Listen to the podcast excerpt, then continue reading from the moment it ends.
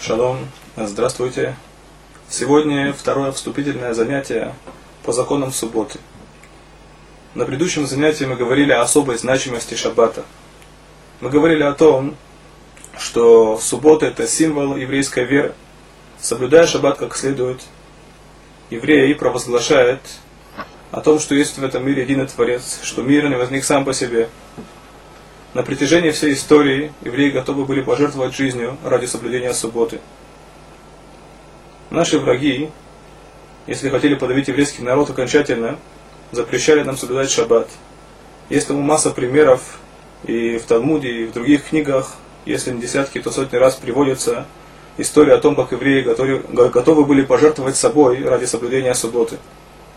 Я зачитаю один из отрывков, который касается Хануки, это Мегилат Антиохус, древний мидраж, который повествует о событиях Хануки, которые происходили несколько сот лет назад, несколько сот лет до новой эры. Здесь рассказывается о том, как э, греческий царь Антиохус постановил, что есть запрет евреям соблюдать шаббат, обрезать своих детей, а также освещать новый месяц, новый, новомесячие, Рошходыш. Я зачитаю передо мной есть источник, я зачитаю на иврите то, что здесь написано, и переведу на русский язык. Безмана гу амрубне Исраэль эйлу лаилу, бо венелех внешбот бемиара пен халилет йома шаббат. В этот период, то есть когда было запрещено соблюдать субботу, собралась группа евреев и сказали один другому, пойдем мы спрячемся в пещере, чтобы не нарушить субботу. Виалшину там лифный багрис. Кто-то донес до них на евреев Багрису, это был греческий наместник в Эрец Исраиль. אז בגריס הרשע שלח אנשים חלוצים ויבואו וישבו על פי המערה. Тогда послал Багрис э, воинов, это, видимо, были греческие воины, и они окружили пещеру. ויאמרו עליהם יהודים, צאו אלינו, ואכלו מלחמנו ושתו מייננו, ומעשינו תהיו עושים. Сказали воины евреи, выходите из пещеры, кушайте хлеб наш, пейте вино наше, и поступайте так, как мы поступаем. Ваянубна Исраэль ответили им евреи, Ваямру Эйлу Эйлу, Ашем Зухрим Анахну. Сказали евреи, мы помним Всевышнего, Ашер Цевану Аль-Гар Синай, Шешет Ямим Тавот, Васи Такон Лахтеху, Вайом Ашви Тишбот. Мы помним Всевышнего, который повелел нам на Синайской горе, шесть дней работай, и делай всякую работу свою, а в седьмой день отдыхай. А та то влану ашер намуд бами арами ашер нихалет йома шаббат. А сейчас лучше нам погибнуть в пещере, но не нарушать субботу. Бейот ашер ло яцу элехем, эвию айцим, вейсефу, альпи амиара, виамуду кейла фиш виша. После того, как греки услышали отрицательный ответ, они принесли сухие деревья, положили это вокруг пещеры и подожгли. И погибло в этот день около тысячи мужчин и женщин. И это далеко не единичный случай во всей нашей истории – когда евреи готовы были погибнуть ради того, чтобы не нарушать шаббат. Мы видим, насколько это дорогая мецва. Э, мы говорим еще о нескольких аспектах, касающихся субботы. Суббота называется Меэн Улам Аба. Меэн Улам Аба это значит некоторое подобие будущего мира.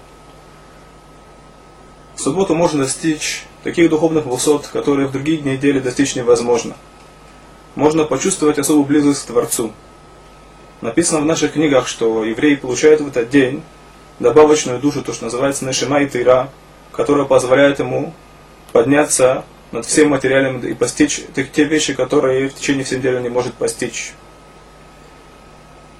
Передо мной сейчас открыта одна из э, книг Раби Бицалель, брат Мараль из Праги. Он тоже жил несколько, несколько сот лет назад, у него есть книга, которая называется, называется Сефер Ахаим. Он говорит здесь, я не буду зачитывать, я только вкратце перескажу то, что здесь написано.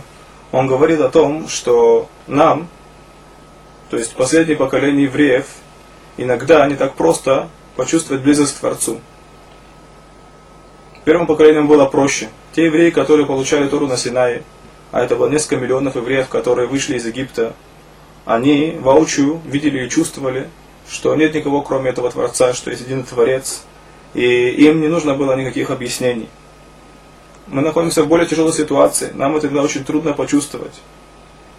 И говорит Раби Бицалель, что Всевышний дал нам особый подарок, который позволяет нам, да, почувствовать особую близость к Отцу и святость. Это суббота. В этот день каждый еврей может почувствовать близость к Творцу и святость субботы. Тем самым, что мы готовимся к субботе как следует и соблюдаем ее как следует, мы можем подняться на очень высокий духовный уровень.